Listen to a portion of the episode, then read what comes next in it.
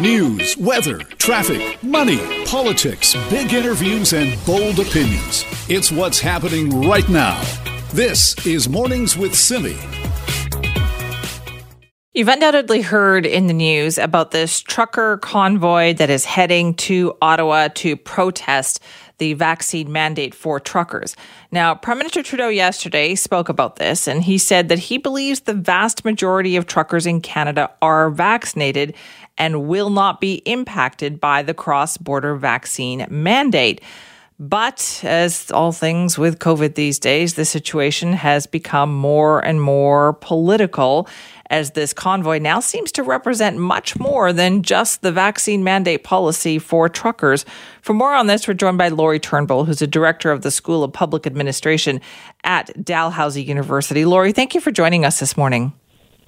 Oh, thanks so much for having me. Do you feel this issue has mushroomed now beyond what it originally started out as? Oh, I think you're absolutely right. And, you know, as as you were saying in your opening, like the vast majority of truckers are vaccinated, and the Canadian Truckers Alliance has confirmed that.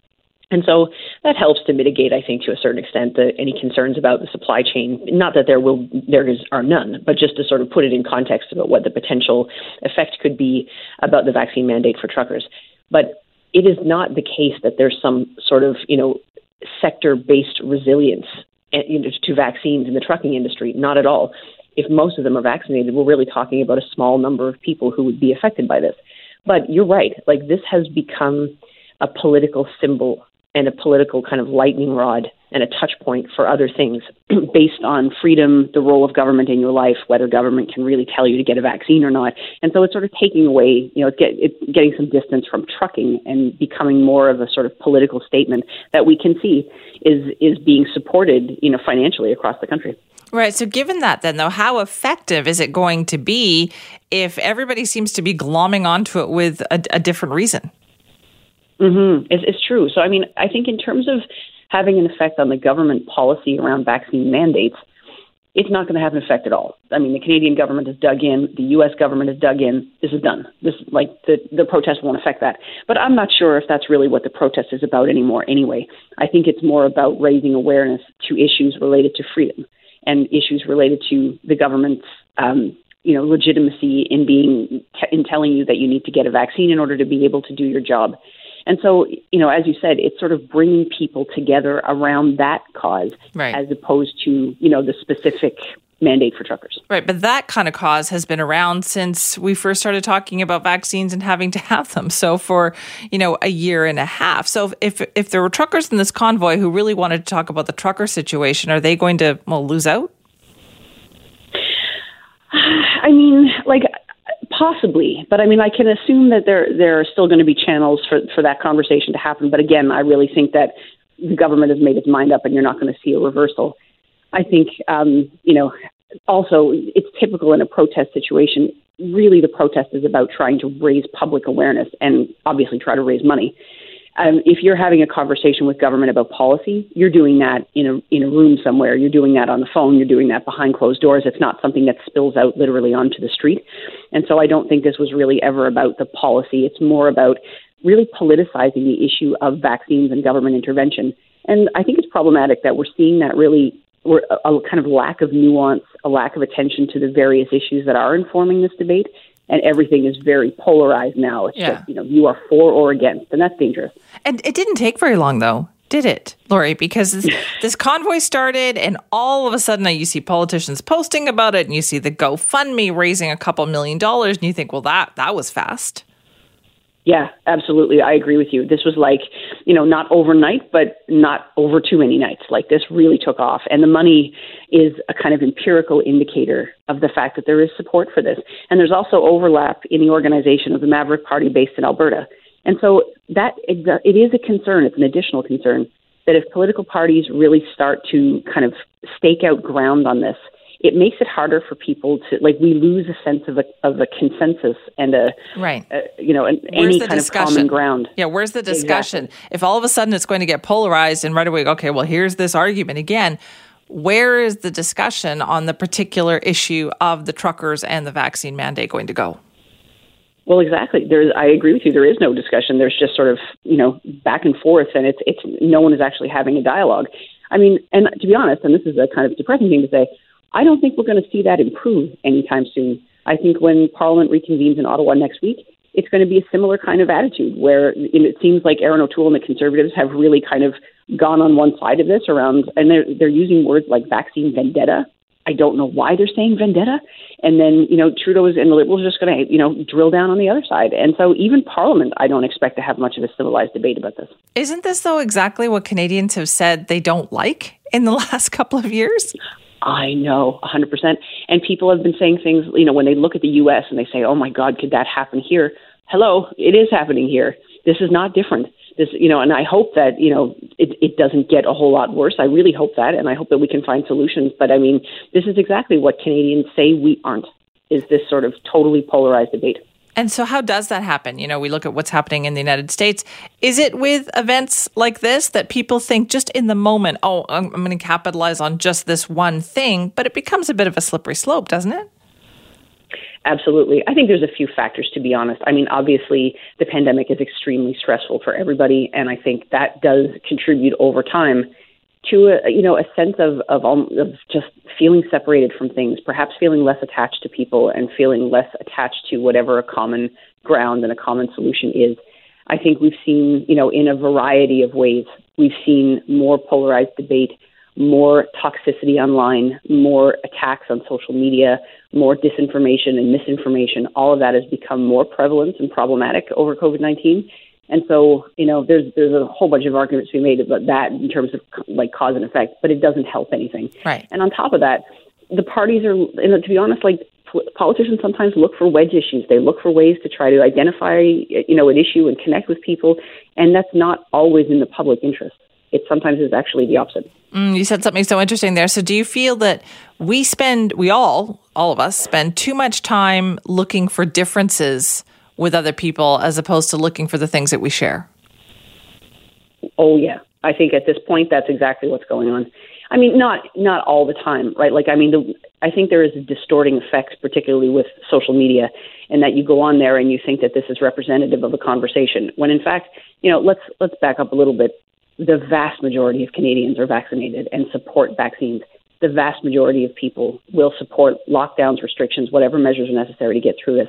It's not that there is not a consensus. It's that the polarized views, this, the extremes, are being amplified. And they're being amplified by social media. They're being amplified by things like this protest. And people are paying attention to that, and it's making it seem like we're much less united than we are. But I mean, the same could be said for the U.S., right? Like it's yeah. it, it's important for us to have those debates in ways that we can see ourselves reflected back and say, yes, you know, there are lots of things that keep us together. So true, Lori. Thank you for your time on that. Thank you too. Take care. Appreciate that. Lori Turnbull is a director of the School of Public Administration at Dalhousie University, talking about what started as this you know vaccine mandate trucker convoy to bring awareness to the issue to Ottawa and has really morphed into this much bigger issue now that you know people are fundraising off of it and all sorts of things going on but it doesn't seem like it's going to change anything when it comes to the actual vaccine mandate which was the original issue this is mornings with simi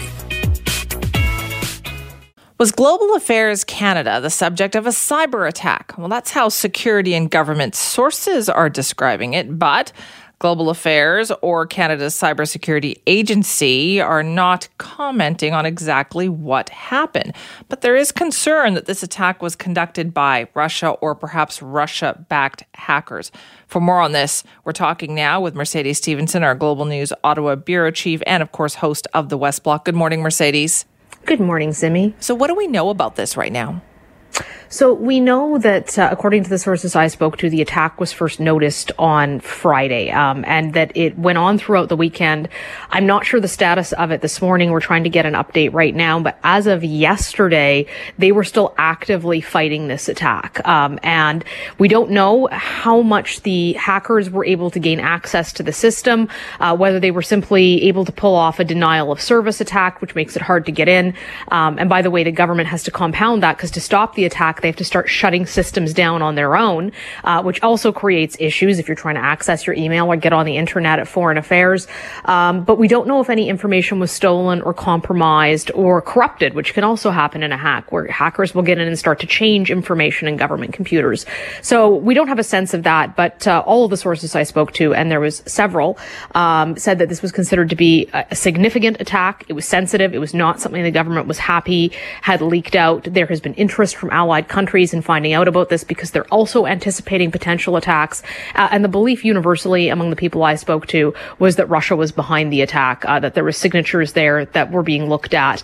Um, and there was actually a warning last week put out by the Communications Security Establishment, that's Canadian Signals Intelligence, that folks should expect their infrastructure to be attacked. Um, as far as potential attacks go, this one obviously created some real issues. It targeted Melanie Joly's department. She, of course, just came back from Ukraine, and Global Affairs Canada has been at the forefront of pushing back against Russia as they have the military buildup on the border with Ukraine. Um, so it's believed that that's likely what happened here. They're still um, digging around and looking into it. The good news is sort of it's an inconvenient attack, but it's not critical infrastructure. Um, there is certainly concern inside the government that you could see more substantial attacks as this goes on. Right. I'm wondering, is this kind of like a warning shot across the bow? Yeah, retaliation, I think, is more how uh, the sources I spoke to described it. They weren't happy Melanie Joly. The Russians were not happy Melanie Joly went to Ukraine. They're not happy with Canada's public stance. They're not happy with the $120 million loan uh, that Canada is giving to Ukraine. But right now, Justin Trudeau and his cabinet are behind virtual closed doors having a cabinet retreat. And one of the things they're looking at is potentially sending weapons to Ukraine that's something else that could potentially trigger uh, another attack. I know that the government certainly uh, expects that as they continue along the path that they are taking uh, in terms of supporting Ukraine, uh, there's a very high likelihood they will continue to suffer uh, Russian attacks. This one, I think, was sort of um, one one source described to me as proportionate. Um, the, the, Russians weren't happy about Joly's visit or the announcement. They made it clear they weren't happy, but they didn't go after something essential. The real concern is what vulnerabilities there could be on things like power grids uh, or essential infrastructure, and whether Canada is prepared. We are the subject of regular cyber attacks in Canada uh, by both China and Russia. It's rarely discussed publicly by the government, but it's an ongoing concern in the cyber community uh, about whether we are doing enough to prevent those kinds of attacks and, and to address them. This one, it seems like they caught it and started fighting it relatively right. quickly. But again, we don't know the full fallout from this attack yet. So, do you get the sense then, Mercedes, that this is a bit of a wake up call that now perhaps authorities will go, okay, we definitely need to be prepared for this? I'd like to say yes, but um, there have been a lot of cyber attacks and um, not necessarily a lot of changes. I think they'll be more vigilant because they're aware, and the Russians have basically said they're going to do this overtly. Um, so there's certainly much more um, I think, vigilant than they typically would be. But some of the, and by the way, Canada has some really amazing folks who work in cybersecurity for the government. Uh, they're very quiet. They are like the spy nerds. You never see them. You would never be able to pick them out. Super duper smart who are fighting this. Um, but a, a, lot of folks who work in cybersecurity will say these are longer term issues about dedicating more resources to defenses, more resources to experts. Um, it's not something you can really fix overnight. You can harden it. Uh, and in fairness, you know, the Russians and the Chinese are very, very good at this. They're extremely talented and they have people who work for the government who do nothing but hack systems all day long. Uh, we, we don't tend to have those same numbers of large people attempting to hack right. into foreign adversaries' computers. So they've got a pretty significant capability on this. Right. And you mentioned that there is a cabinet retreat going on then. So is this just one of the topics being discussed there? Yeah, I mean, it was not a planned topic, but it's certainly on the agenda now. Um, they're talking about the possibility of sending weapons to Ukraine. This is something Global News broke last night. Um, we'd heard sort of some back and forth on the possibility. I can tell you it is before cabinet and senior national security sources expect that it will be approved.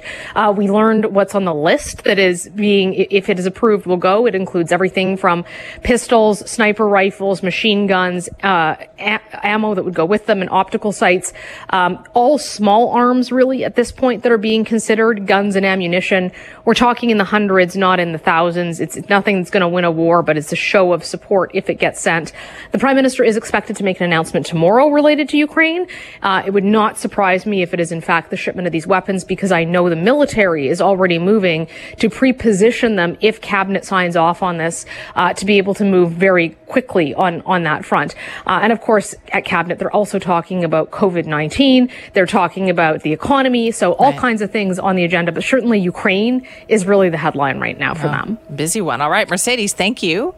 Thanks, Simi. Mercedes Stephenson is our Global News Ottawa Bureau Chief and host of the West Block, talking about this cyber attack that apparently happened on Global Affairs Canada. For more information on that and to read Mercedes' complete story, check it out at globalnews.ca. This is Mornings with Simi. Can you name any senators that sit in the red chamber here in Canada, or better yet, could you identify one if they were walking down the street? Now, if you can, good for you. Turns out you're probably better at that than most British Columbians. There's a new poll out by a research company that shows that fewer than 1 in 20 British Columbians are able to name one of the five people that currently represent BC in the Senate. Joining us now is Mario Canseco, the president of Research Company, for more on this. Good morning, Mario. Good morning, Simi. Great to be here with you. I have to say, this doesn't really surprise me. Does it surprise you? The number is very low. You know, I thought it was going to be closer to 10%, maybe 15%, but to only have 4% of British Columbians who can identify one of the uh, five senators that we currently have in the red chamber was certainly very low. You know, it's um, certainly shows that uh, it's not a body uh, legislatively that we care about too much or that we follow. Right. And yet, though, people have thoughts about whether or not we should be electing senators. Well, uh, that is the delicious irony in all of this. You know, we have very few British Columbians who know even how many senators we have in Ottawa, uh, very, even fewer who know who they are, uh, but we still have 58% who say, I would like to vote for my senator. The next time there's a vacancy, and there is one right now, um, why don't we do something where we can actually vote for the senators that we have in place? So we went from a situation, especially in the 1990s, when people were very upset about the Senate. Uh, they wanted to get rid of it. They wanted to change it. They wanted to reform it and to make it an elected body. Oh, I remember. Uh, yeah. Now, now we just don't care about the Senate. Very few people actually have thoughts about what to do with this, and there's no consensus on where to go forward. We seem to care when there is scandal, though, don't we? Because a few years back, when it was the spending scandal, boy, then people cared about senators. Well, what is really fascinating here is um, we do pay attention when something goes horribly wrong. You know, we remember those expenditures, uh, the homes, the, the the, the airplane flights. Uh, people were more likely to pay attention to the Senate when something goes wrong, and and ultimately, I think this is also part of the reason why BC residents don't care too much about it. You know, we didn't have any senators that were part of that group, so part of it is not knowing what happens and not having that level of engagement. You know, we all get a letter once a month from our MP, from our MLA. We know nothing about the senators because they don't need to get our votes three, four years from now. Okay, so did we? Did you ask people about what they would like to see happen with the Senate? Yes, we have one third who say that they want to reform the Senate to allow Canadians to elect their senators. This is the most popular option, but it's also very complicated. It will require constitutional amendments. There are 16% who say, let's just close the door, do something else, turn it into a daycare, abolish the Senate altogether, which is also very complicated for the same reasons.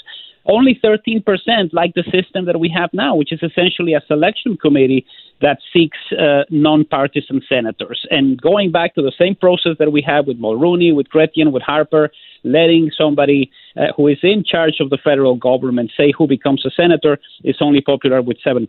So we don't even have consensus on this. We have a group that says just, I don't want to see the Senate anymore but twice as many Canadians are saying we have to find a way to reform this and to allow people to elect it. Now we go back to the Charlottetown referendum back in 1992. That was the last opportunity to do something like this. And there's really no momentum here. None of the federal political parties are actually talking about this. No, that's the thing that gets me about this survey is that you see these high numbers for people who want to do something and change it. But I mean, we've we've had two elections in four years, and this hasn't really come up.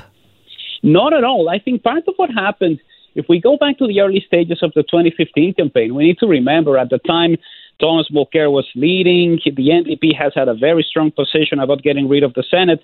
There was an expectation that under Prime Minister Mulcair, if he had won that election, then something drastic would happen. He didn't win the election, and of course, we know that the Liberals and the Conservatives have a lot of senators in place, so maybe it's not in their best interest to say we're going to get rid of it. If the NDP had won, it would have been very different back in 2015. Oh, so interesting. Mario, thank you for your time on that. My pleasure. See me anytime. It's Mario Canseco, president of Research Company. He's done this absolutely fascinating survey on whether or not British Columbians, so all of us out there, can identify a senator that serves in the Red Chamber in Ottawa. Turns out only 4% of British Columbians are able to correctly identify the province's current senators. And right now you're thinking, well, a lot of us are thinking, well, who are they? Well, there's Larry Campbell. You remember Larry Campbell, of course, right? Former mayor of Vancouver. There's Bev Busson. There's Yona Martin. There's Yuen Pau Woo. And there's Mobina Jaffer. Those are the province's current senators. Could you identify them if they were walking down the street and you bumped into them? Probably not. And yet, as Mario correctly pointed out, we do tend to get worked up when it comes to the idea of changing things in the Senate, or as soon as the senators are back in the news, then we really have thoughts about changing it. We should elect them, we should abolish it. Uh, it is so fascinating, though, to see that other than that, we really don't pay attention to what's going on there, do we? If you want to weigh in, simi at cknw.com. This is Mornings with Simi. Lots of stories in the news about this trucker convoy, this protest that is going to Ottawa to, well, essentially try to talk to the federal government about the vaccine mandates put in place for truckers. We talked about it earlier on the show, too, where really it's come to represent more than just the situation with truckers.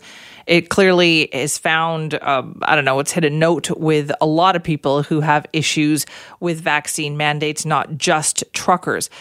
But business groups across the country are getting involved now, and they are urging the prime minister to delay the vaccine mandate for cross border truckers because they're concerned about supply chains. Now, to talk more about this is Anita Huberman, the CEO of the Surrey Board of Trade. Anita, thanks for being here. Good morning. Now, Anita, why would the Board of Trade get involved in this at this point? Because it clearly has become something much bigger than vaccine mandates for truckers.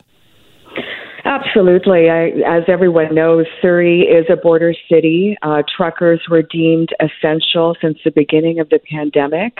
And we know and we realize that vaccination is absolutely important. But uh, what we're asking for is that the federal government delay implementation at a time when supply chains are under severe pressure and they use that time to encourage and facilitate vaccinations you know, on the other side, you know, it uh, boggles my mind as to why truckers are not vaccinated. I know many of them are, but some are not. And why is there this resistance? But um, now is not the time uh, when we're facing elevating cost pressures on the grocery shelves. Uh, we're not seeing the goods that we need in order to survive, um, especially for our business community and for consumers. How much of an issue has that been? What have you heard from businesses in terms of their ability to get the goods that they need? They, as well, I've heard, as as much as five months, uh, they've had to wait for goods. Uh, you know, whether it's uh, some type of a product uh, that they need from Toronto, for example, um, or from the U.S. to make a product. Um, you know, the, the supply chain issues are not only cross border, uh, but it's also interprovincial related as well. And there is uh, just a cyclical economic effect uh, when it comes to supply chains, inflationary pressure, uh, as well as uh, increasing costs. So, what do you think the federal government should do here? delay the vaccine mandate, spend the time uh, to talk to these truckers and encourage them to get vaccinated. uh, delay the vaccine mandate for now. There needs to be an opportunity for dialogue, and really, this should have been done a long time ago.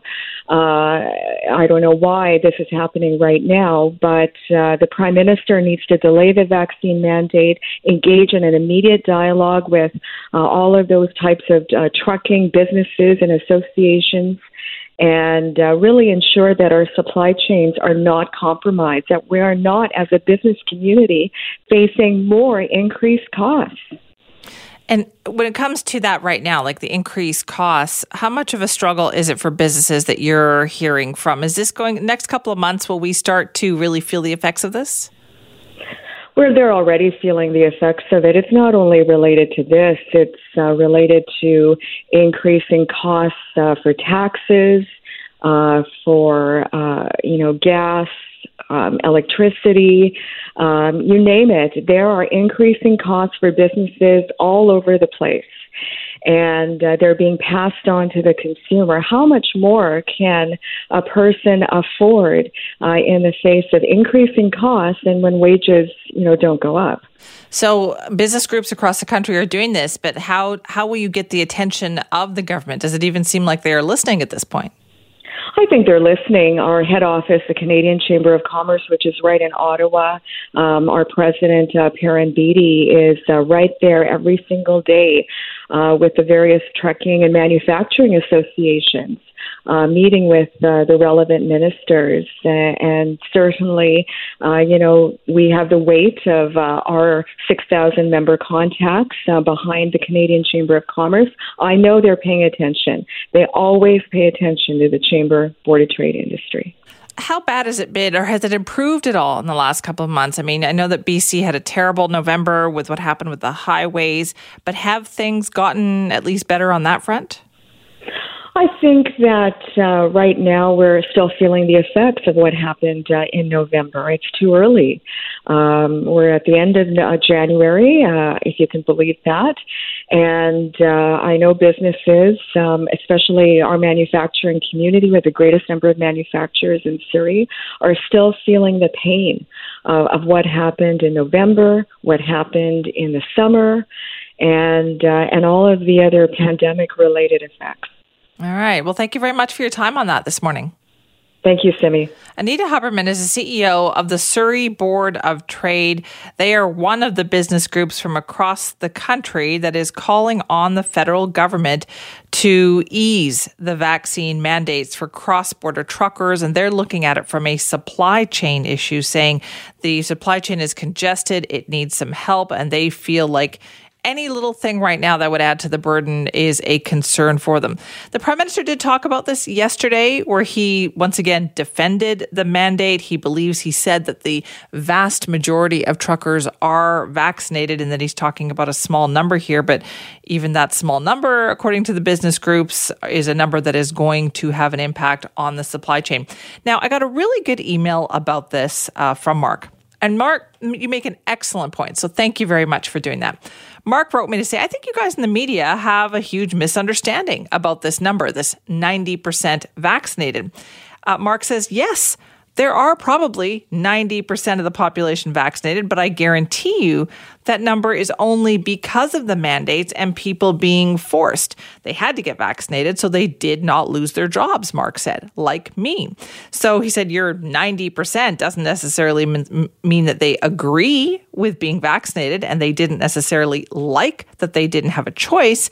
He said, I know I didn't feel like I had a choice. I have to put food on the table, Mark said. I have a job. I can't afford not to work. So I got vaccinated. He said, I'm part of that 90% that you keep referring to, but I guarantee you, he says he believes that more than half of that 90% maybe wouldn't have gotten vaccinated if they hadn't been mandated to or afraid they were going to lose their job. I think you make an excellent point there. That's true. We cite that 90% about, oh, look, everybody got vaccinated. But a lot of those people in that group perhaps do agree with the protest that is going on on that. If you want to weigh in, simi at cknw.com. This is Mornings with Simi. I don't know anybody that goes to the hospital and wants to pay for parking. You know, going to the hospital is a traumatic experience. I don't care if you're going for elective surgery or anything. And paying for parking is an absolute nuisance. My God, if you're going there to visit a loved one that's sick or somebody endangered or you're in an emergency and you got to rush out there to pay for parking, it is the most absolute insensitive thing to do at the worst time possible.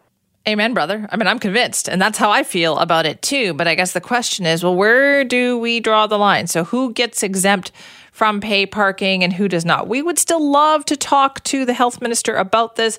We're hoping he's going to join us this week. Obviously, with COVID, it's been a very busy week, but we're still following up on that for sure, getting lots of uh, feedback on this. Our Raji Sohal is back with us to talk more about it as well. Good morning, Raji. Good morning, Simi. Yes, it would be great to get Adrian Dix on our show to talk about this because uh, since he announced that pay parking is coming back to to hospitals, people have been really riled up about it.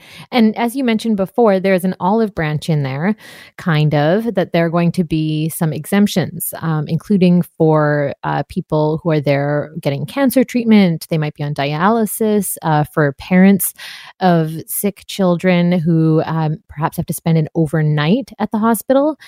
But like you said, Simi, drawing that line is so tricky because when one person is sick at the hospital, that might mean that so many family members um, and other caregivers too will be visiting them and they're affected by whatever that patient is going through as well. And ultimately, this is going to come down to the province uh, coming up with a balance of saying, okay, we need the revenue. They will say that they need the revenue, um, but at what cost? And the revenue argument, it doesn't fly with a lot of people, including John Buss. He's from an advocacy group called Hospital Pay Parking. Removing the revenue from pay parking will not make a material difference in the healthcare experience. And that's been threatened for many years prior to COVID 19. The standard line was if we shut down revenues from the parking lots, patient care will suffer. And that's documented on our website, hospitalpayparking.ca. So I think that's that's the problem. It's easy money, it's lucrative, and those I've spoken with have had great difficulty in thinking, what would I do without that extra 15 million here, or the, the 30 million, 35 million annually that's brought in in the province? What will we have to cut? I don't think that's a valid argument, particularly after the last two years where we have seen um, huge changes in, in hospitals and what's going on in general with the, uh, the pandemic. Yeah, Simi, I, am getting the sense that a lot of people think the government could figure this out, that they don't need to start charging everybody again. And I got a lot of emails on this topic from folks who said they want to see actually not just patients covered, but uh, people were saying, hey, doctors and nurses do so much for us, they should be covered too. But then when you say that, then okay, what about other staff? What about cleaning? What about volunteers? I talked to one woman, Lori, and during her husband's cancer treatments, she said she made a lot of trips to the ER at Royal Columbian, at Eagle Ridge, at Surrey Memorial Hospital. And she said she saw firsthand, day in and day out, how emotionally traumatic it was for the patients and families there. And then they would have to set timers on their phones and whatnot to remind them to run out and pay the parking. Like it was just this jolting thing and a stress that was on top of having to be there with their loved ones was just really hard. And she's one of these incredible people who, after having had that experience, it motivated her to volunteer. And so she did at Surrey Memorial Hospital. She wants to see volunteers' contribution uh, appreciated at hospitals. She wants to see them get free parking. And she says it should be done as a gesture of appreciation volunteers are there because they want to be. Uh, they have they come in with a different mindset. They're not run off their feet. They are caring and come in with a warm, caring heart. And I, uh, and I'm not saying anything wrong against the hospital workers. I'm just saying that they desperately need help. And we are, as volunteers, come with an open heart and compassion. And I think that volunteers should definitely be exempt from the pay parking. Okay, Raji, this is so interesting because obviously, again, it's that where do you draw the line? I had an email from someone who wants to remain anonymous who said, I'm a registered nurse whose unit was moved to UBC Hospital from elsewhere during the pandemic, and I may not be able to go to the former site. I never would have deliberately chosen to work there due to the distance. This person mm, says, yeah. I have found that in general, the hospital has a harder time getting staff due to this reason. The parking is $129 a month. If we end up having to pay, I will consider working elsewhere due to the traveling cost and now the parking. I think others will also. Having free parking, this person says at hospitals could be a good start for retaining nurses. That's really interesting. That is so interesting. Yeah, with rising costs of living in Metro Vancouver, who can afford an extra 120 and in some cases, a parking pass, uh, you know, downtown in the core of downtown can run someone up to $300 a month. So we know that it adds up. It's a lot. And should that burden be placed on people who are already going through so much? You know, one retired uh, doctor that I spoke to, Clive Bert- Bruton, he works uh, on the island, or he did work on the island rather. And he, I talked to him about He said he doesn't care so much about doctors and nurses getting free parking, except for, you know, he wanted to see ER doctors, obviously, ensure that they can quickly park and get out of the, the car and run in. Um, but he said that it's a matter of the Canadian Health Act that because in the Canadian Health Act it says that uh, it states that you have to protect, promote, and restore the physical and mental health of peop- of our citizens and to facilitate reasonable access without financial barriers. That uh, pay parking is a financial barrier for a lot of patients and their loved ones at hospitals. So I would be very curious to see if the government holds this line, continues to hold this line about revenue and about abuse of the system, um, and the and note, making note of these few exemptions. If they hold that, or if they're willing to change and shift, because yeah. oh, the people are speaking. They certainly are. Raji, thank you so much for that. Thanks, Simi. So, Raji Sohal, they're talking about hospital pay parking and where do we draw the line? Uh, clearly, it is being abused. I've heard so many complaints from people about, you know, the way it's being abused. So then how do we introduce nuance into the system so that the people who need uh, to have free parking get that free parking? And where do we draw the line for that nuance? We are hoping to talk to Health Minister Adrian Dix about this. We put in multiple requests. We know he's busy. We're moving things around. We're really hoping to get a fingers crossed. We'll talk to him this week about this topic. But keep your comments coming. Simi at cknw.com. This is Mornings with Simi.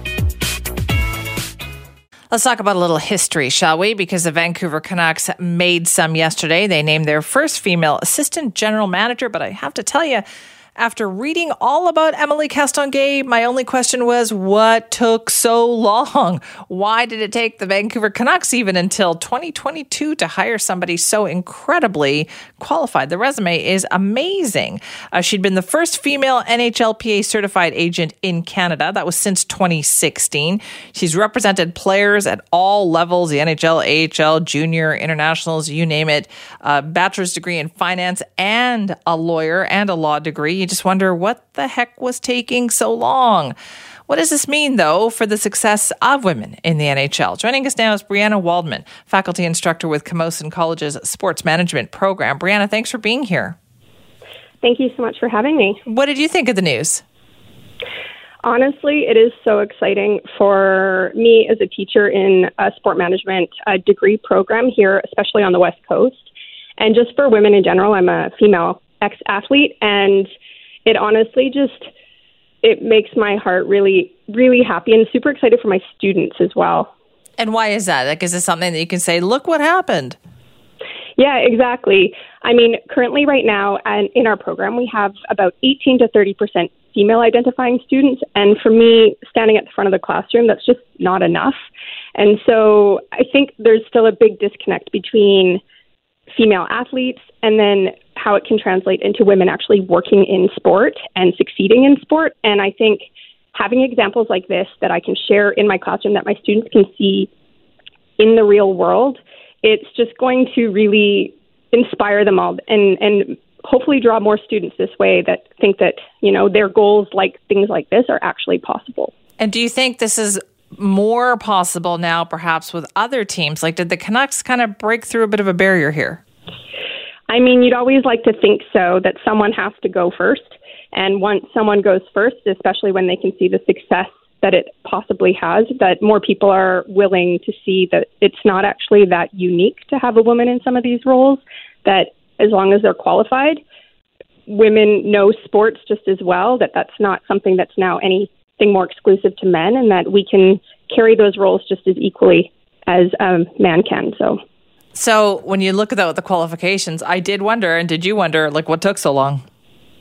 I mean, I always wonder those things, but I guess these things sometimes happen slowly. Change is hard for for a lot of people, and I think personally, I mean, it's it's my perspective that that again, it's scary to be the first one to make that change and to for some people take that risk. I guess for me, it's not a risk.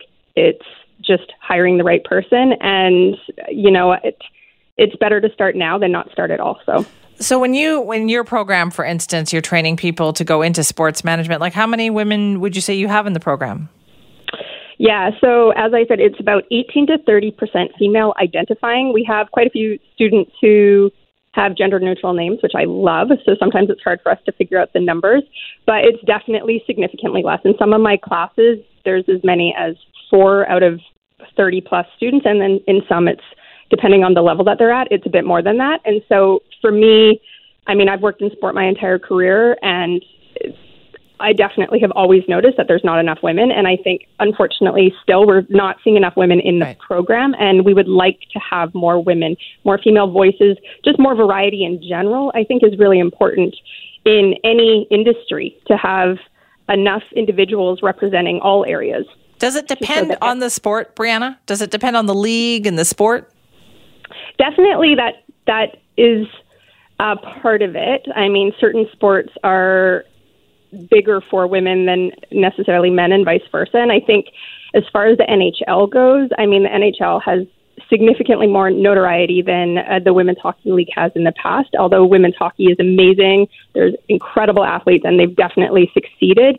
Just the visibility, especially through broadcasting and things like that, it's always gone a little bit more to the male side of things. And so, I think when you look at female and male sports, there's definitely sports that women might have more success in, but it's which ones have more visibility to the to the world. Right. And often female sports tend to have less visibility than male sports do. I was wondering about this though, because like in Canada, you talk about women's hockey. Women's hockey has been mm-hmm. huge. We know, mm-hmm. you know, women's hockey. We've watched it. We've loved it. We've watched them win gold medal after gold medal, but yet it didn't. It has not yet translated to more success in the NHL, has it? No, I mean, from what I can see and my experiences, I would agree with that. And I think you'd see a lot of hockey players out there agreeing. I mean, I can only speak on behalf of what I'm also learning and reading in the news as well. But as I mentioned uh, previously on a different interview, that um, Hayley Wickenheiser has just come out talking about, you know, hockey sticks representation and, and girls being able to, girls and boys being able to find hockey sticks that represent women in the in the hockey leagues, and currently there's still only male hockey players that have hockey sticks. And so there's a lot of things still going on that I think are areas of growth for both sides of the league that will allow female sport to have more visibility in a lot of different ways. And it just hasn't fully right. been embraced yet, I would say. Do you think, I mean, the NBA seems to have had more success in this in the last few years, do you think? I mean, the NBA is a really unique industry, uh, in my opinion. They definitely seem to have a lot less fear around social change. Uh, they really, really speak up when it comes to a lot of social change matters in a way that doesn't always seem to exist in a lot of other sporting worlds, at least from what I can see right now. And I think because of that, uh, they're open to a lot of different areas of growth, um, and they've because they've seen success by right. speaking up about those areas. Yeah. Right. But even they've had a little bit of trouble. I know Becky Hammon was the, you know, the yeah. assistant coach with the San Antonio Spurs for years. Everybody kept saying, well, there's the next, you know, female head coach in the NBA. And it didn't happen because she finally gave up and said, I'm going back to the WNBA for the next five years. Yeah, I mean, again, that's a perfect example of, unfortunately, still the growth that needs to happen because it shouldn't have to be a fight it shouldn't be like if you are the best candidate, you should be the best candidate. That's fact. It shouldn't have to be, you know, wading through thick, deep waters of a whole bunch of other stuff to try and show people you're the best candidate. I think personally, um, honestly, your skills, your qualifications, your experience should all be enough merit to get the right job. And even people like Becky Hammon, apparently that's not enough still. You know, yeah. so Still yeah, a struggle sometimes. there's there's just it's it's the start of amazing stuff, and I honestly believe change will continue to be on the horizon, and it's so exciting, but also it's just the beginning. It's continuing the beginning. We're not where we want to be yet for women, for all different types of humans. I think We're, there's still a lot of room for improvement, in my opinion. Oh, I love that, Brianna. Thank you so much for your time. Thank you so much for having me. I really appreciate it. Brianna Waldman is the faculty instructor with Camosun College's Sport Management Program, talking about the hiring of Emily Castonguay, uh, the new assistant general manager for the Vancouver Canucks, the first female one that we've ever had. And that is a rarity in the NHL these days. So could this be opening a door? We'll see. But great call by the Canucks on this.